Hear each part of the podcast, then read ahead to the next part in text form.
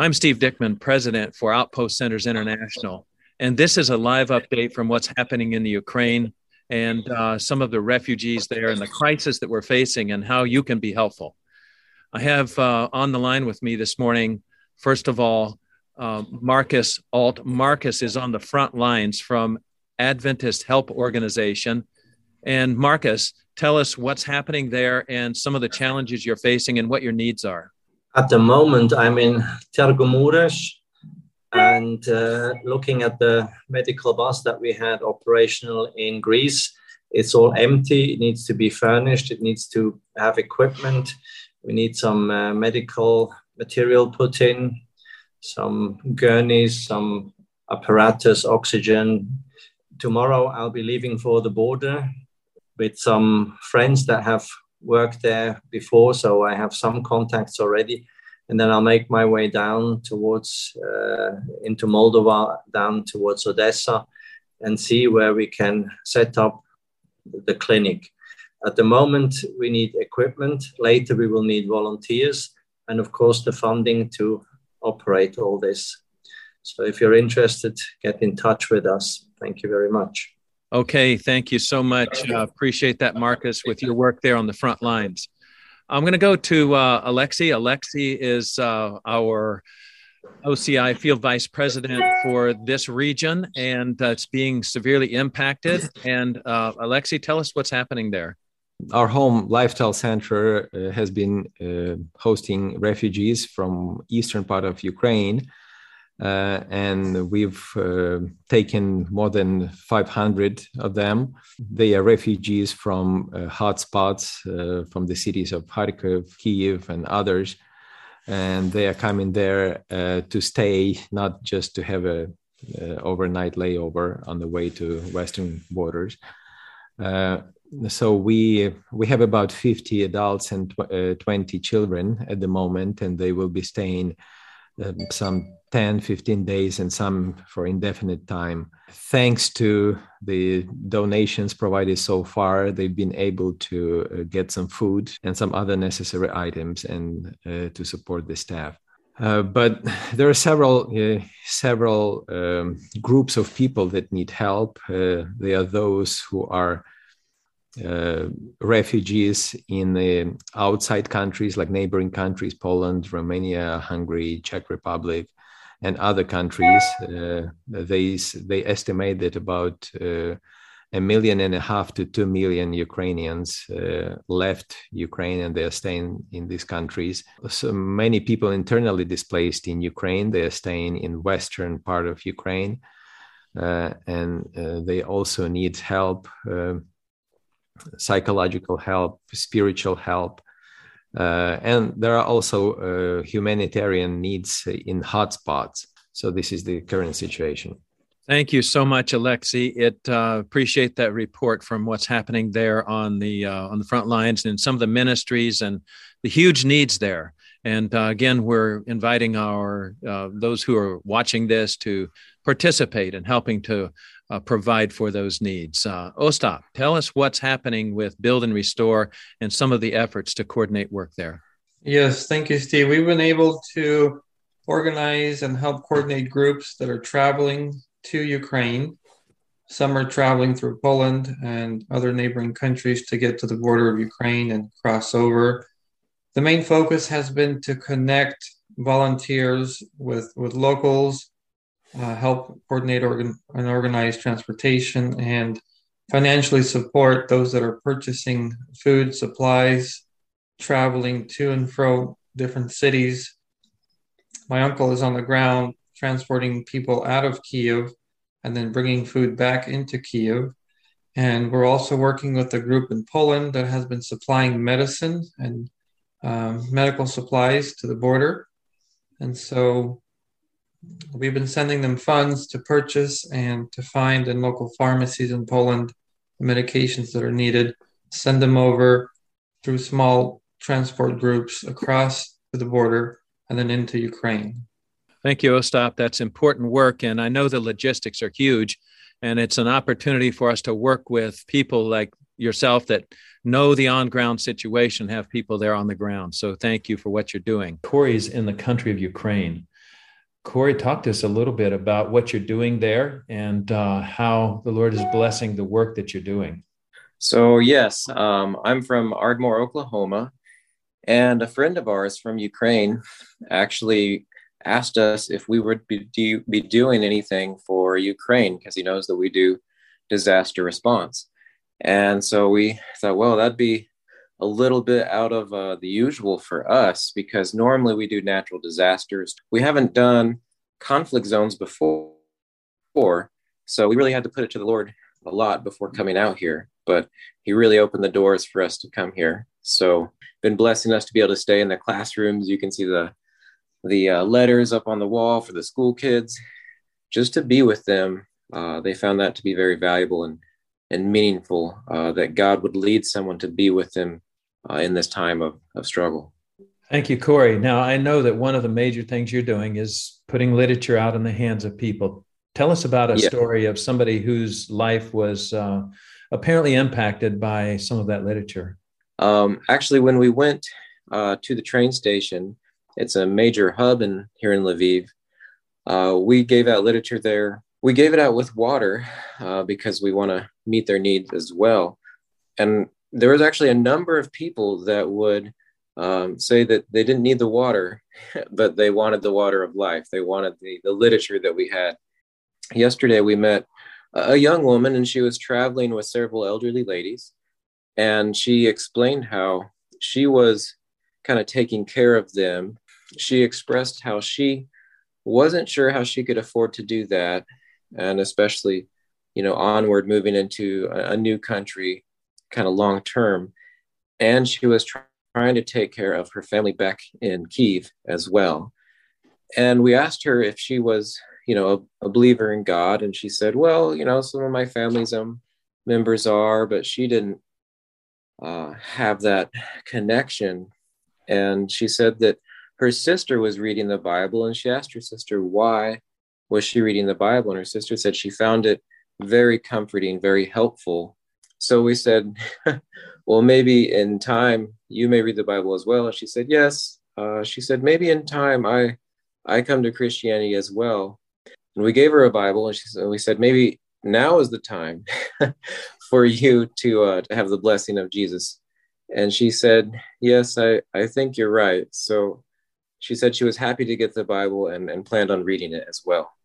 We are very, very thankful. Uh, we're a small, humble team there's really not that many of us, and you know we don't have uh, the the might of men, as it were, to to turn the gears. And so we we thank God and we give God all the praise that He's moving on people's hearts and minds in His church and otherwise to support the efforts out here in Ukraine. Uh, it has certainly made it possible.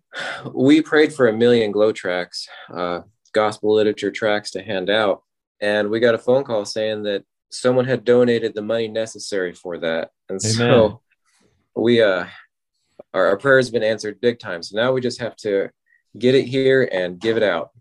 People often wonder, you know, what do people need in times of crisis? You know, do they need food, water, uh, medical?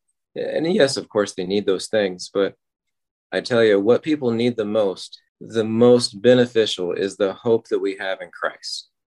There is nothing else that can help people like Christ does, like Jesus does. He is omnipotent. And so Jesus says if we confess him before men, that he will confess us before the Father. So don't undervalue the, the gospel and the practical help that the gospel is to people in crisis. Thank you so much, Corey. God bless you and your work there, and may He keep you safe, and may it be a productive time in sharing the good news with those who are in crisis. I'm going to go to uh, Brock now. Brock, if you're uh, available there, you can uh, speak to us a little bit about what's happening with Gideon uh, Rescue Team on the ground and some of the challenges that you're facing there. We have a, a team in Lviv, which is in the western side of Ukraine. Uh, they're at the Adventist Church headquarters, and the Adventist Church headquarters there is doing an amazing job at uh, feeding and giving shelter to refugees that are coming through. Um, upwards of 50,000 refugees are coming through the train station in Lviv every single day. And so it's an unprecedented opportunity to uh, practically demonstrate the love of Christ, but also to share um, in printed form um, something for the, the people to hang on to. And so our, our mission has been to try to get literature uh, into Lviv, and God has provided wonderfully for the rush printing of a million GLOW tracts that uh, we have um, right now. Uh, part of them on a train um, down to the border, and then our team is picking up some more from the publishing house in Poland. Our prayer and our efforts are still to try to get the printed word into the hands of people um, as fast as we can because uh, opportunities like this won't come around uh, again very often. So that's our mission. Thank you so much, Brock, for sharing with us today. Hi, Lisa. Uh, it's good to Hi, have Steve. you on with us today and uh, appreciate you taking some time. Give us a little report about uh, this ministry that you're aware of out in Ukraine that's really ministering to the refugees there. Well, this uh, lifestyle center is in Western Ukraine. And in fact, it's only about 30 miles from the Romanian border. And so they're getting a lot of refugees from Mykolaiv, which is being heavily bombarded, and Odessa. So these refugees are coming through trying to get to other countries. But because they're so close to the border of Romania, a lot of the refugees want to stay in the country and not go out and but still be in relative safety of the western Ukraine. Until now, this center, which can hold about 50 people comfortably, they have almost 150 people now. They are just scrambling and they've put up a lot of food. They have big gardens and they put up a lot of food in the fall but they're almost out of what they've put up in the cellars and in canning. They're running out of bedding. And this little lifestyle center, um, every guest room has a family in there. And then the extra people are staying just in open areas, just mats on the floor with blankets and bedding. And um, you'll see a picture of an outdoor kitchen that they've devised to augment their their center kitchen. They they made like this big huge enclosed tub to heat water. So each family gets a tub of hot water to do like a spit bath in once a day. And then they get a tub of water to wash their clothes by hand. Because these people are staying, they're wanting to uh, do some sort of continue their education and so they're doing like like homeschool style classroom for appropriate ages. And um, you know they don't have desks they're just sitting around in a in chairs and the teacher is trying to teach them with uh, really no books or anything. And so their need is is pretty great. And so you know whatever you can do to help it would be wonderful. You know, they uh, they're doing the very best they can. Yeah, thank you, Lisa. I appreciate you sharing with us what's happening there. I'm going to go to uh, Dr. Durson, and I don't know if it's Susan or Dr. Durson that's going to be on with us, but uh, if you can uh, speak to what's happening there, I know you guys are headed there uh, with a team to do some work. Tell us a little bit about what uh, what you're doing. Um, I'm I'm here. Michael had to leave for the hospital. He has a clinic day before we leave our home at five o'clock tonight to head to the airport for our 3 a.m. check-in. Um, we are planning on training civilians in tactical first aid because we are anticipating with uh, the direction of Dr. Yuri that this is one of their pursuits through their clinic. I believe one of his colleagues is has been spearheading this effort, and so we have a team of ten people that will be uh, providing tactical first aid kits. And our understanding is that we'll be training civilians that are wanting to um, respond to the, the crisis there.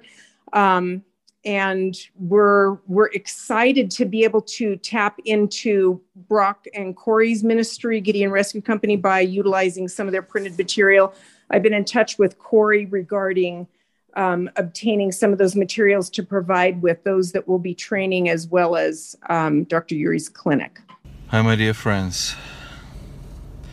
Refugees are flowing like a river from eastern Ukraine, from Kharkiv, from Nikolaev, from Mariupol, from many cities in Kiev region and from Kiev. The Kiev as a capital uh, has decreased from 3 million less than 2 million. So 1 million refugees is only from the capital. I'm a refugee as, my, as myself. even this car where I'm sitting is not my car, it's a clinic, our clinic car. Our key idea is to support refugees with comprehensive approach uh, as a refugee. You're just surviving, you're trying to find a place where to live. So the main issue, what uh, we have decided to use, it's uh, to invite people for a massage. And the first step, the massage therapist is as a Christian, he is or she is praying with patient. Uh, during massage, uh, massage therapist is, has a conversation with a person, and after massage, it's a uh, 15 minutes of cup of tea and conversation with a, about spiritual themes, about their private, personal uh, challenges. You know, this way we used for uh, many thousands of refugees and internally displaced people in Ukraine and in other countries, and it's very successful. We are so thankful for your support.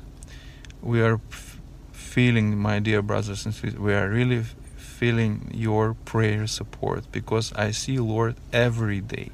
My friend, whom I didn't uh, haven't seen more than 22 years, and she called me. She found me. She had decided to help with a uh, to accommodate 20 refugees and help with the products and medications. You know, and this story is happens every day as an answer on our prayer.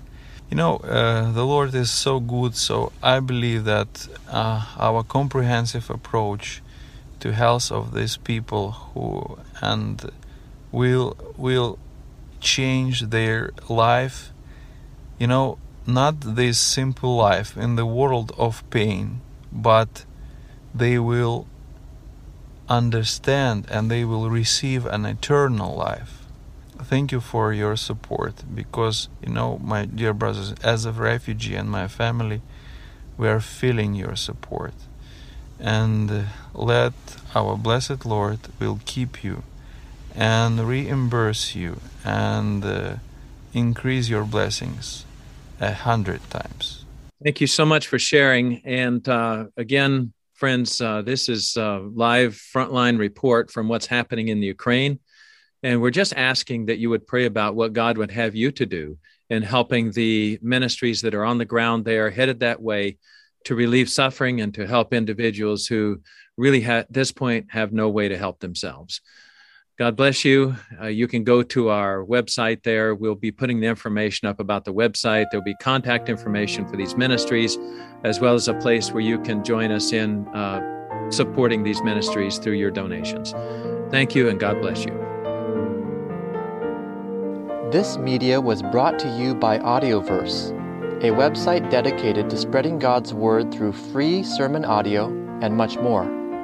If you would like to know more about Audioverse, or if you would like to listen to more sermons, please visit www.audioverse.org.